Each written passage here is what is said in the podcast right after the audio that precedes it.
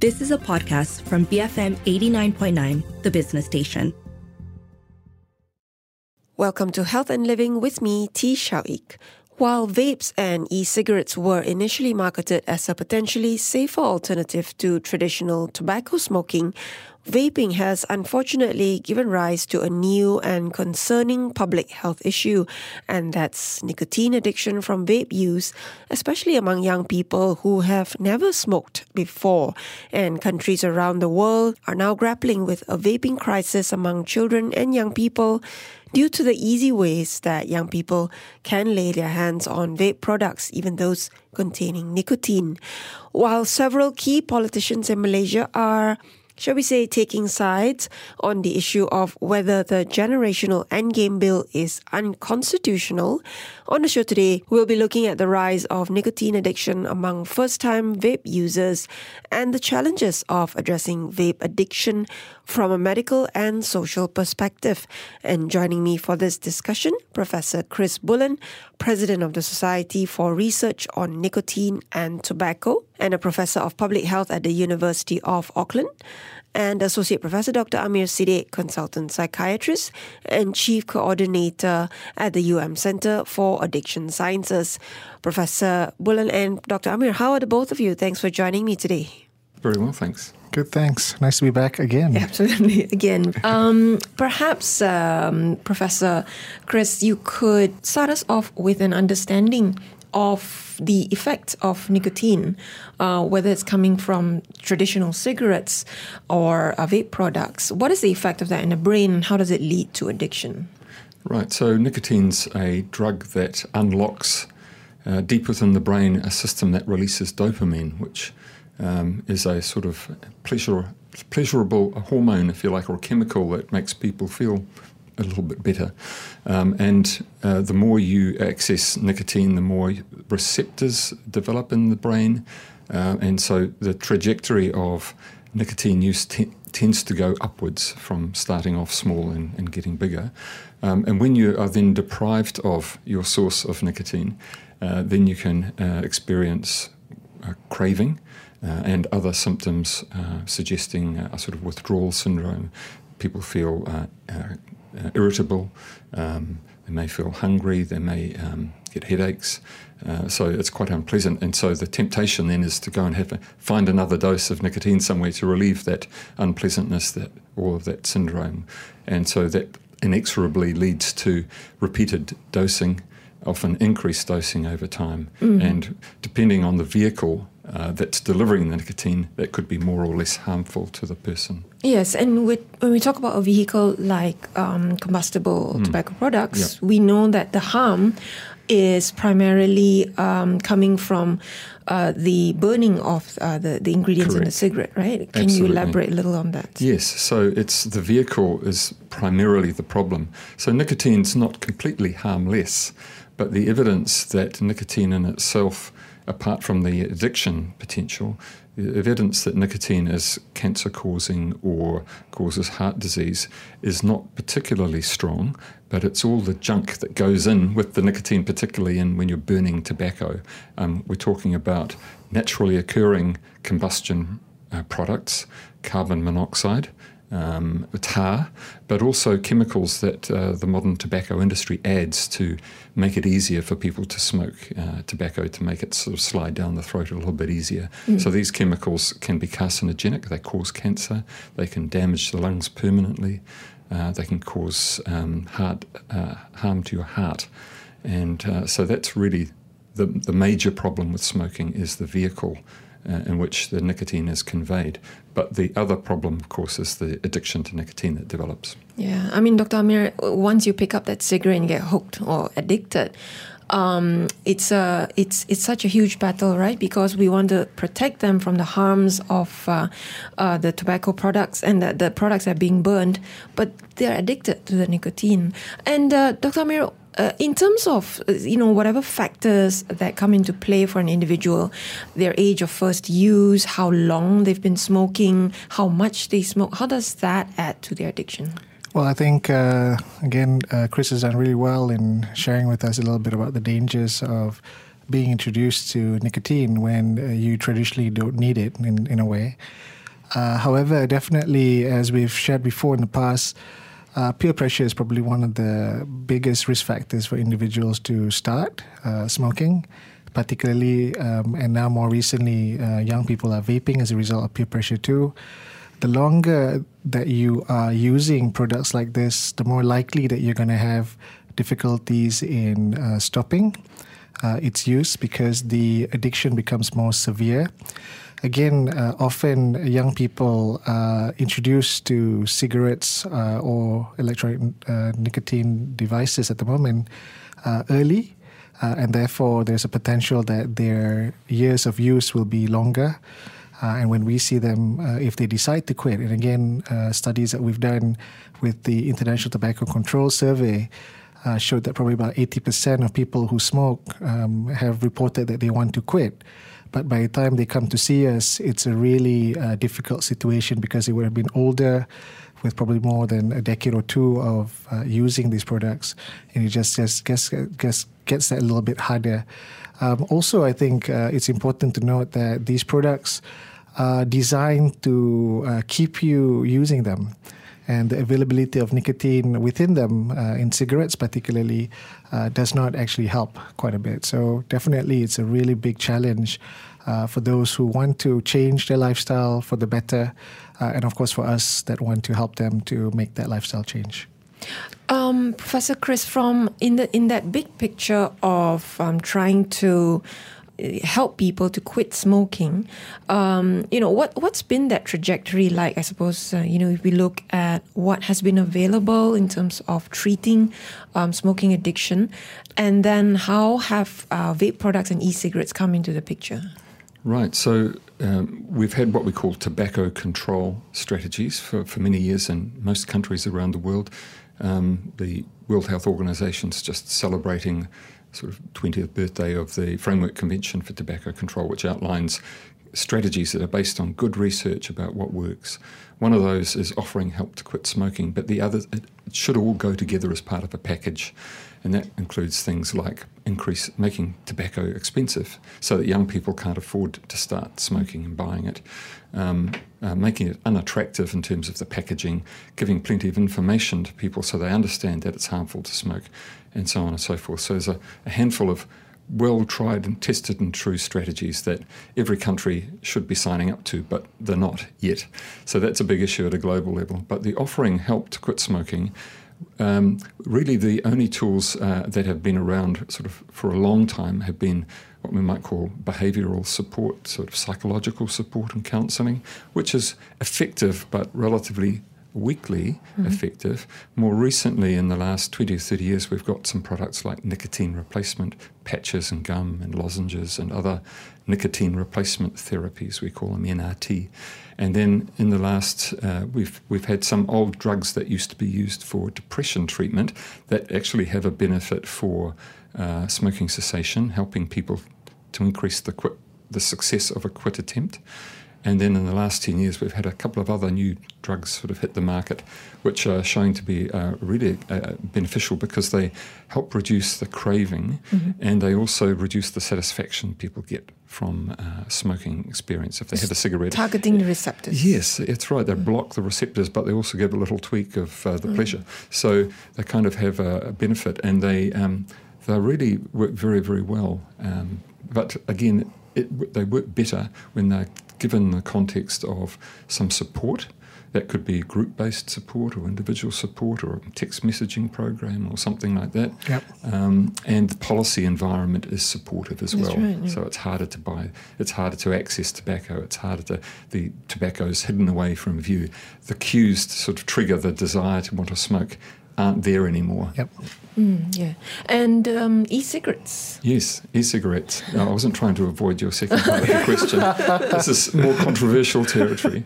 So e-cigarettes uh, in different countries there are regulation. Uh, there are more stringent regulations than others. In my country.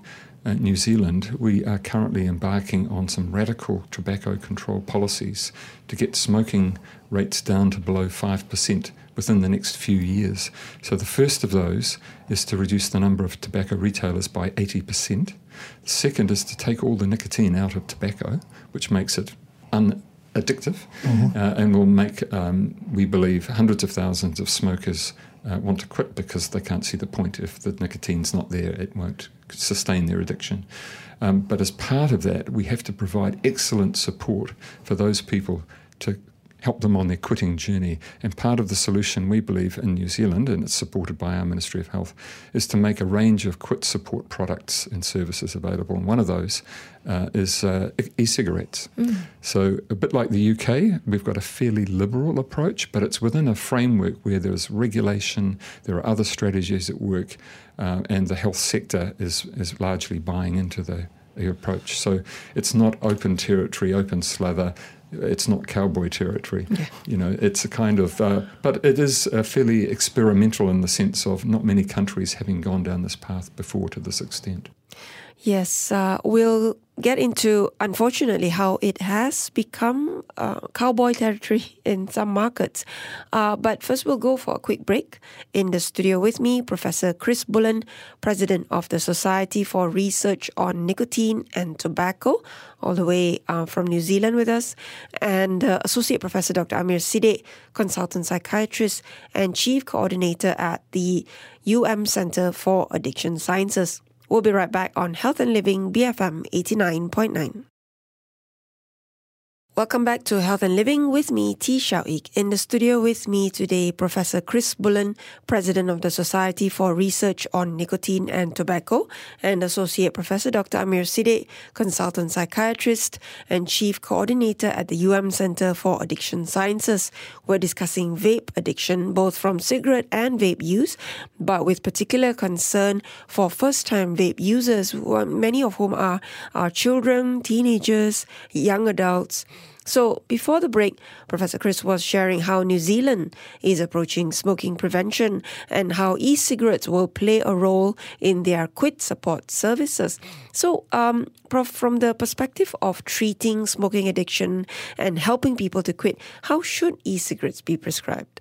Well, uh, Australia's decided to make them available only on prescription. Uh, personally, my personal view, and I'm not speaking for my university or society or anything, my personal view is I think part of the um, benefit is having them uh, reasonably accessible to people and reasonably affordable.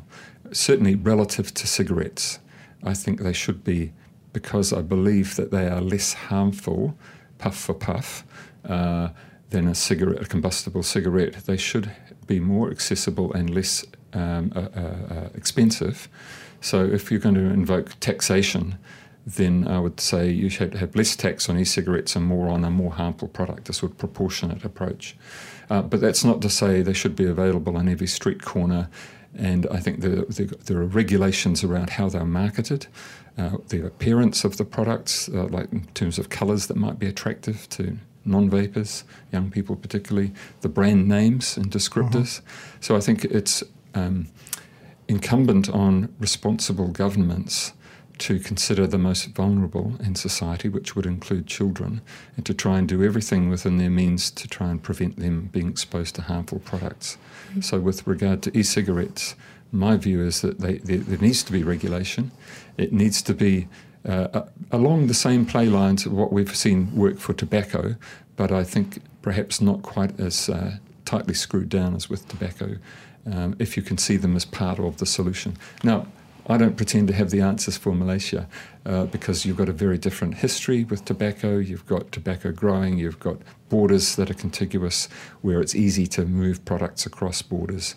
New Zealand's surrounded by over a thousand kilometres of water. Mm-hmm. You know, we're in a very different context, and our history with tobacco has been one of uh, steadily reducing smoking over many, many years mm-hmm. through all these strategies that have been working. So we're kind of using them at, at the last ditch to get across the line. Yeah. And then we'll have to figure out how to get what people off vaping. Yeah, yep. yeah. So, um, your thought, Dr. Amer, for, from the Malaysian perspective? Well, I, no, I think, Chris, you've really uh, put it really in a very clear manner. I think the first thing is that we, we need to reduce people from adopting tobacco use, and we're still not there yet. We still don't have uh, taxation or the taxation that we want for tobacco products. We've not had a change in the taxation for quite a while now. Um, so we need to make sure that people who uh, are vulnerable are unable to access uh, cigarettes. We need to make sure that enforcement is there so that you know there's no you know like what Chris had mentioned border issues where people are smuggling cigarettes in. But at the same time, uh, we need to address the 80% of people who want to quit as well. So at one point, you want to make it very difficult for new smokers to come on board. Uh, at the same time, you want to make it easy for people uh, to find help. Uh, to be able to access the kind of aids that we have at the moment to assist them in helping. In fact, Shiao Eek, we just recently concluded uh, our Kuala Lumpur Nicotine Addiction Conference, where we've had a number of experts also coming, uh, speaking about uh, not only the uh, challenges of uh, assisting people to quit smoking, but about issues about accessibility and affordability uh, of these uh, quit smoking products that are available. So, at the same time as we want to increase the prices of cigarettes so people can't achieve them, we also want to hopefully help and reduce the prices of aids that are evidence based to assist provide more training uh, for trainers that will be able to assist in terms of the psychological uh, and counseling support that we also uh, provide for these individuals, um, and and just make it more. Uh, easy for them to be able to find that help that they need. Uh, I think also more importantly as well, it's about what uh, was mentioned just now. We, we need some level of regulation, especially when you're talking about these new tobacco products, which include electronic cigarettes you know, it's if we've mentioned it before, it's a bit of a wild west at the moment. Mm. There's really not much uh, going on there. People are supposedly quote unquote self regulating, but we know that that's very difficult.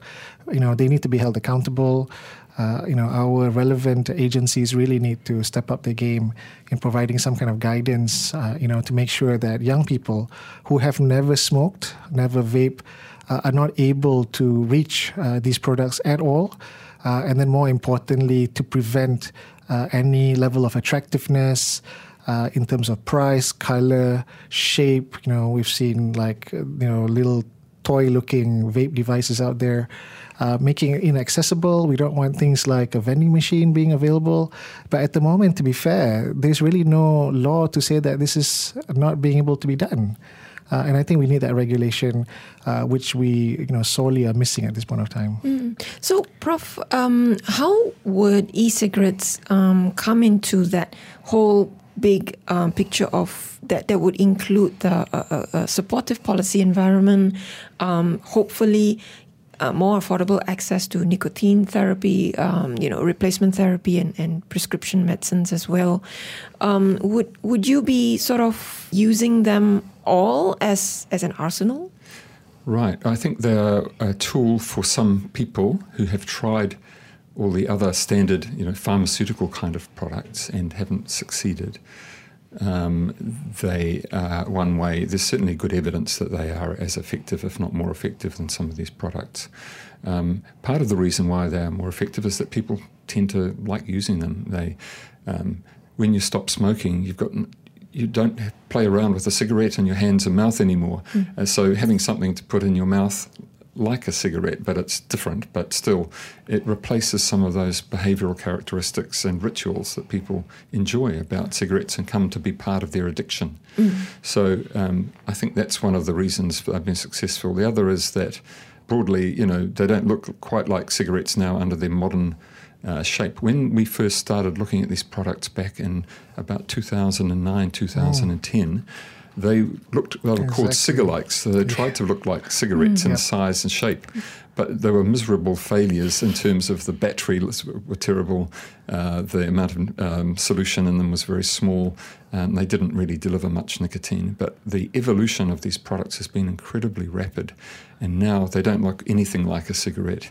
Um, and what's happened in the last couple of years that I think has really given rise to this increase in young people vaping who've never smoked before, all around the world, regardless of regulation uh, has been these disposable e-cigarettes, which I personally believe is a major step backward. And uh, I'm, I'm quite uh, strong on um, suggesting they should be banned in some way. So in New Zealand, we're going to make disposable e-cigarettes extremely hard to get and uh, to sell in the country by um, requiring uh, there to be no products which uh, have um, or they will have to have removable batteries. They're an environmental uh, disaster, as well as a, a potentially a, a, you know health thing for young people getting addicted.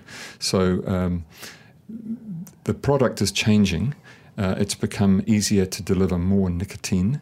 Uh, in the newer e-cigarettes. So when I started researching these things over a decade ago, they were a very different product, and I think they were tailored at that time over a decade ago for smokers yeah. as a tool to help quit smoking. Now they're being almost designed and marketed as a lifestyle product that's cool. And if you've never smoked, it's okay, take up this cool behavior.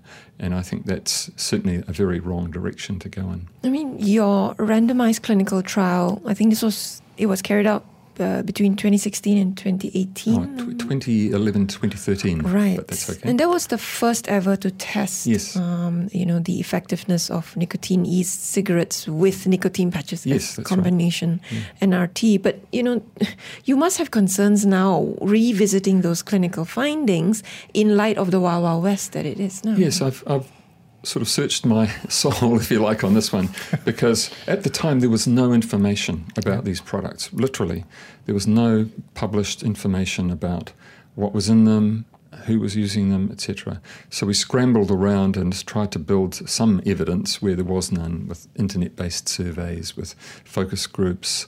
Uh, we did some trials comparing them with NRT, as you said. And that trial was quite um, a landmark study in terms of establishing you know, a really robust uh, base. But the product, ironically, that we tested in that trial, by the time we got to publish, that product was off the shelves. It was obsolete. Oh. It had been surpassed by uh, a better, if you like, more efficient, different looking e cigarette. And then that kind of generation of e-cigarettes has been surpassed by and large since then with these more um, like mini cool uh, mm. devices that uh, hardly give off any vapor, have much better batteries, can deliver nicotine uh, in higher concentrations, etc.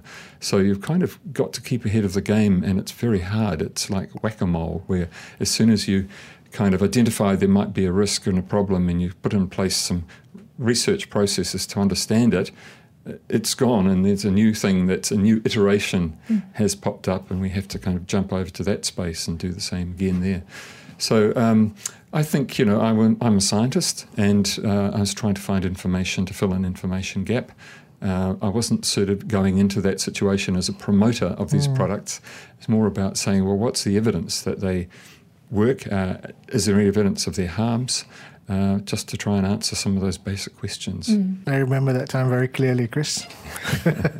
but at the end of the day, it's the lack of regulations that has led to the situation we're in now. And the the ones we're concerned with are the young people yeah. who, through peer pressure, have never smoked but are likely to pick up vaping. Yes. What is the likelihood, Dr. Amer, of first time users who start vaping to progress to cigarette smoking?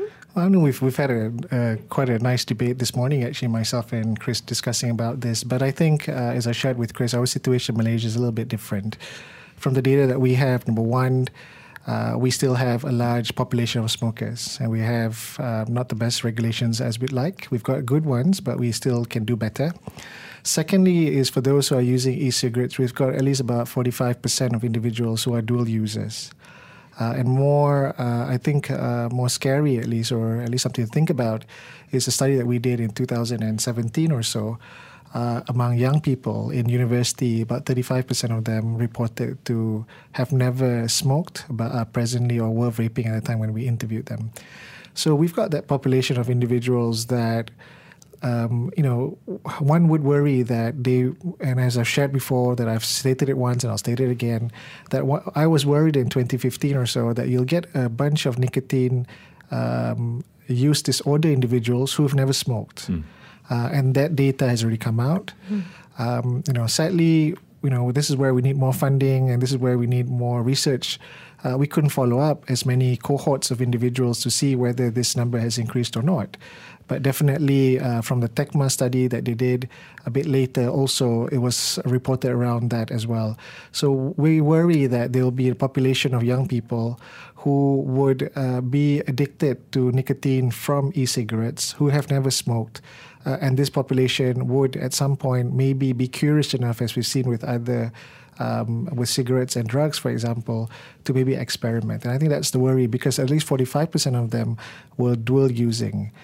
Um, my take on it, uh, going back to the question that was asked to Chris about treatment, uh, you know, possibly if we had more solutions earlier, you know, there, there are some solutions uh, in the present aids that we've got to assist people to quit smoking that are not available in the country. And one wonders if you were to make every available aid, like you make every available type of cigarette, you know, available in the country, right? Menthol, non-menthol, light, non-light, whatever, you know, whatever it is. Uh, one wonders whether you would be able to get more people who smoke to actually quit smoking. And I think one of the gaps, uh, again, that we've noticed is that people use products that are available because there's a, a dearth of alternatives. So one wonders if they had alternatives really available, uh, not so easily, uh, not so difficult to access, that you'd get more people to attempt to quit because the data about 80% of people who smoke want to quit was something that we noticed in our latest cohort in 2020, but it's also been reported in previous cohorts, uh, also in the past that, and we've seen this in other research as well, that a large proportion of people who are present current smokers regret smoking, would like to quit. Some of them have genuinely, as Chris had mentioned, probably attempted to use other alternative products that they've read, uh, like e-cigarettes, to do that. It's just that uh, the products are not the same. Uh, and they're getting a bit more challenging in terms of the way that they deliver the nicotine. Mm you know, the flavors are available, the marketing stuff that comes on. And we've said this over and over again. People who are adults that want to quit, they just want to quit. They don't need to have a tutti frutti name. Mm-hmm. They don't need to have a pink, you know, Hello Kitty looking device. They don't need to have smells of, you know, cherry blossoms or whatever it might be. Uh, no names that attract individuals. They just want to use something that be able to quit. So, uh, you know, there probably is a subpopulation of people that have attempted multiple attempts with aids that are available. And again, I want to stress that we don't have all the aids available. Should they have done that, they might have been less people smoking, maybe. But at the same time, there'll be a subpopulation that no matter what they try, it'll be difficult. Uh, and then I think this population might be the, the group that might require something a little bit more different. Uh, and this is where probably some alternatives might be possible, but there needs to be regulation, uh, not the way that's been done at the moment. What are the aids that are not uh, available here now? Well, you know, in terms of the nicotine replacement therapies, for example, we only have the gum and the patches. Uh, they have lozenges for those. So, okay, what's different? So, if you had dental issues, you can't take the gum. You know, the lozenge is available. Uh, it's a quick relief for some individuals. Um, you know, we have uh, in the past uh, a nasal spray. Uh, and an inhalator that also might be useful for those who might have issues with no teeth, maybe, for example. Uh, more recently, uh, we've got a mouth spray that's just come into the country. Uh, so that might be a game changer, possibly. Uh, in terms of people who like pills, for example, uh, we used to have one, uh, but there's at least two others. some of them are delivered only by certain types of doctors, require a little bit more training. Mm. and what about in terms of the psychotherapeutic or counseling services that are available? Uh, you know, we know about brief intervention. We also know something called motivational interviewing that might be helpful. How many people are trained in these kind of uh, modalities? Cognitive behavior therapy is another one that's evidence based. Uh, and more recently, uh, in our conference, we've heard about um, acceptance and commitment therapy that's also been used for individuals that are struggling with uh, nicotine use disorder. so, you know, if you're if you're able to provide all of that, and they don't work, then maybe you'll be looking at like super alternatives. Mm. Uh, that's that's the way I look at it. But we've not been able to um, deliver that at the mm. moment, or if it is available, it might not be affordable. So that's an equity issue, right? For those who are smoking, as we know from our data, they're going to be from the lower socioeconomic group. So there needs to be a little bit more done in that access. So this is the kind of uh, issue that sometimes one wonders uh, about this situation that we're in at the moment and what, what could have been. But we definitely have time to actually rec- rectify that. So e cigarettes should be sitting at the top of a pyramid. Um, only accessible if other methods sort of like aren't working. Yeah, so in a kind of clinical context, if somebody came to see me and said, Look, I, I desperately want to quit smoking, can you help me?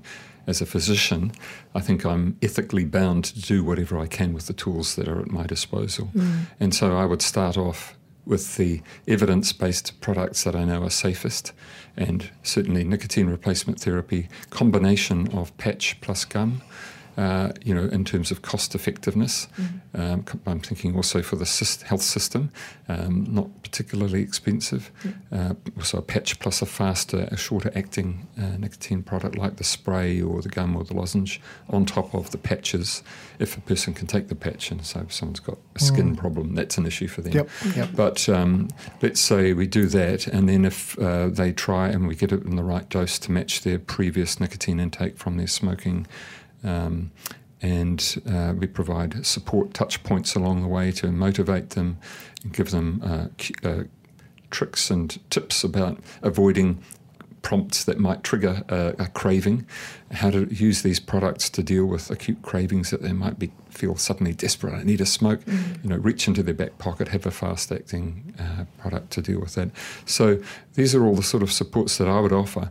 Only then, if that kind of first line had failed, and depending on the health situation, so if someone had, you know, really unstable heart disease or diabetes, I would be throwing everything I can at, at the book to try because stopping smoking is going to save their life or reduce the progression of their disease.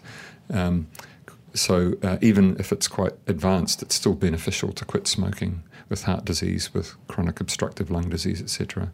Uh, even a person with lung cancer gets benefit from mm. stopping smoking. So um, I would, uh, you know, um, then look at the second line agents, maybe the oral medications mm perhaps might be suitable.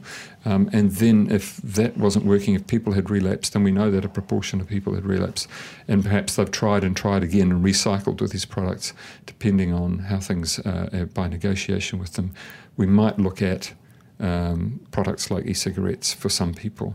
And I think in some situations, there's an argument to be made for people who are highly dependent on nicotine in certain settings. If there's no products that have worked for them and there's a real acute risk to their health, then then one could justify that recommendation. But the problem is the, the product range is very diverse. Mm. So they go from very basic to Rolls Royce uh, quality mm. and uh, you know everything in between. It's very hard for the consumer or the healthcare provider to know where to go because what is on the label is not necessarily what's in the product. Mm. So this is one of the conundrums, and that's where regulation around quality control um, can can be beneficial mm. in this that, space. That's, that's a really good point there because mm. we've done some research uh, locally as well in two different universities where we collected uh, electronic uh, cigarette um, juices or liquids, um, which have supposedly no nicotine in mm. them um, and they were found to have uh, traces or nicotine in them. So,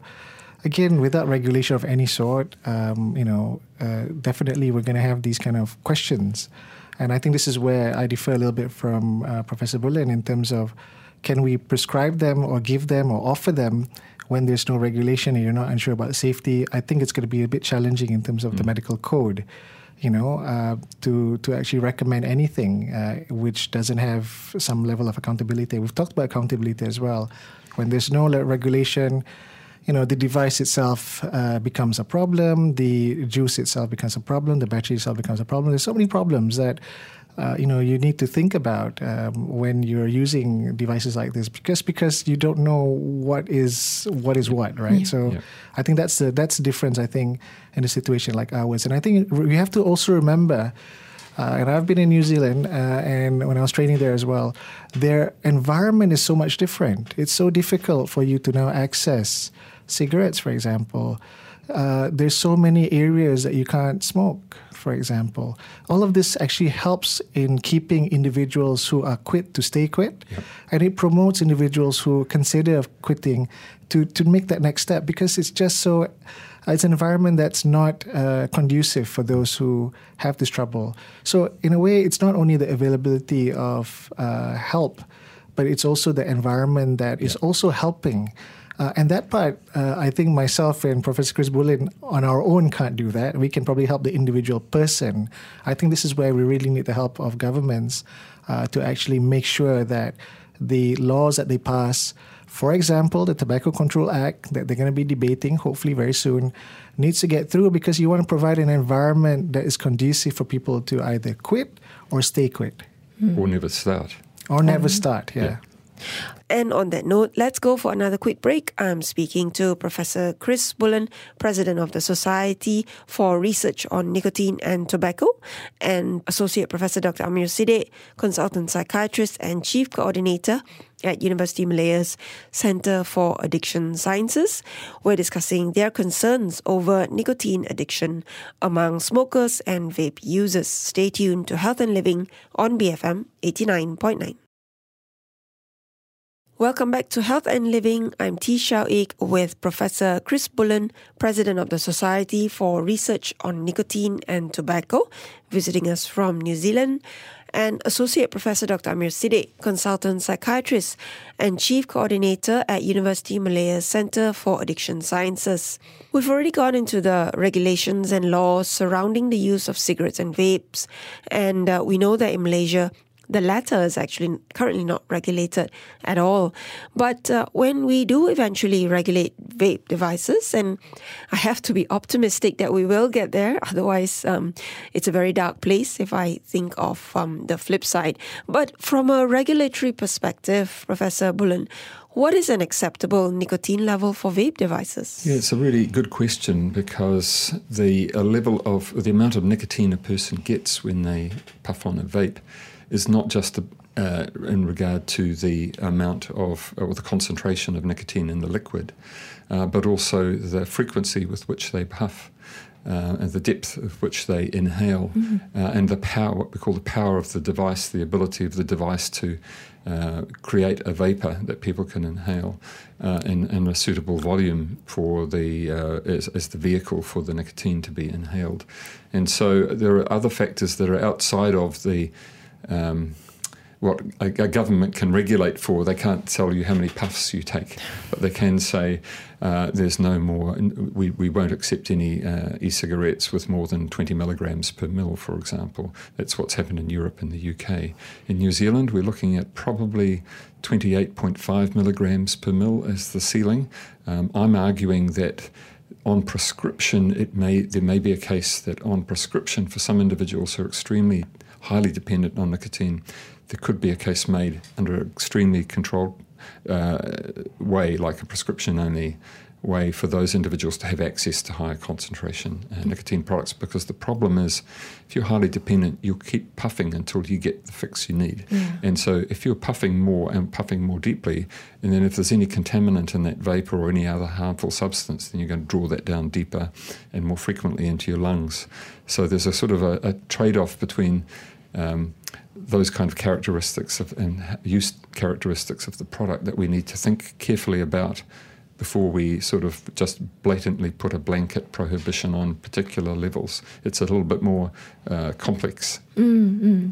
Um, so we're, we're in a bit of a perverse situation where a product that um, could ideally help smokers get off cigarettes uh, has become a problem for people who had never smoked. Yes. Um, and I, I, asked Dr. Amer this the last time uh, he was in, talking about something very similar as well, about now treating um, people who are addicted to nicotine through vapes.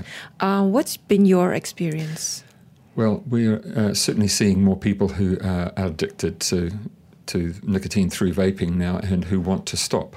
So that's the first thing people are recognizing they have got an addiction. We've heard from parents who have children who wake up in the middle of the night vaping, wanting to vape, or first thing in the morning. So these are signs that a proportion of people who've never smoked are now quite heavily dependent. And I think this is largely uh, a function of the frequency of or the ease of accessing you know high amounts of nicotine very frequently because they're so easy to use they can be hidden behind a, a book mm. or a mm. laptop and nobody would notice the, the the popular media presentation of vaping is large clouds of vapor mm. but people don't do that much anymore with these newer products they're often undetectable so I think um, we, uh, we don't have a, a, good evidence base specifically for how to help people quit vaping. There are some studies that have been conducted that show text messaging support for young people in the United States is effective to some extent. There are a number of studies in train, and we've got one study in New Zealand that we start will start early next year, uh, but it'll take about three years to run. Um, so again, we're on the back foot. Uh, but I think we, what we do in that space is fall back on what we know from what works for tobacco mm. dependence. And we know that if you um, you provide behavioural support, psychological support, either one on one or through a group, that can be helpful. Uh, just even a physician saying, Look, I'm here to help, how, mm. how can I help? I think it's important for you to quit. That can probably have an incremental, um, you know, a small but beneficial effect.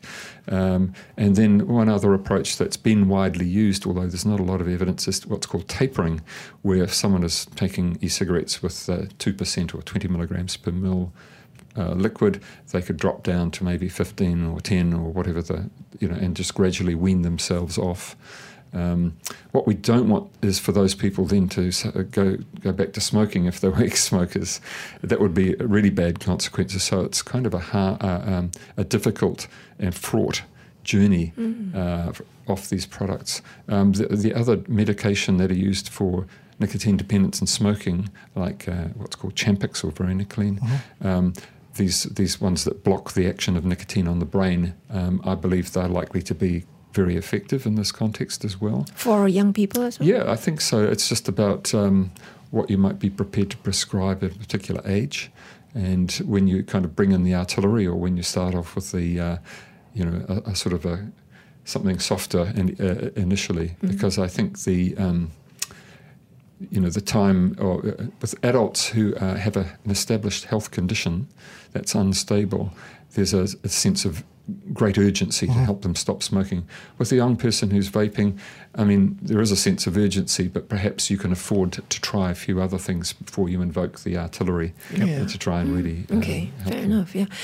and uh, Dr. Amer, I know you share my concerns about this because we spoke about the social perspective mm. of um, kids who uh, are hooked on vaping and how in Malaysia, at least, we know that in schools it's treated like a behavioral discipline problem, yeah. just like smoking was. Um, your thoughts, Dr. Amer? I mean, is that really very beneficial from a public health perspective? Yeah, I think I think this is the other thing that we need to again just conceptualize a little bit of the discussion. You know, myself and Professor Chris Bullen uh, are also clinicians. So some of the recommendations that we've been discussing over the last few minutes have mainly been on a one-on-one clinical perspective. But for us on a population level, uh, I think uh, this is where we might differ a little bit in terms of the policies that we have or the or the ends of our ideology in terms of how we might want to help our respective countries. When you've got a situation like ours, uh, then this is where the suggestion of just not having them available at all in the country comes in on a population level, right? Similarly, like to me, another thought would be an individual who you know um, has chronic pain and they might be on some medications like opioids. So there are prescription medications that are given for very specific individuals with very specific criteria for to manage their pain.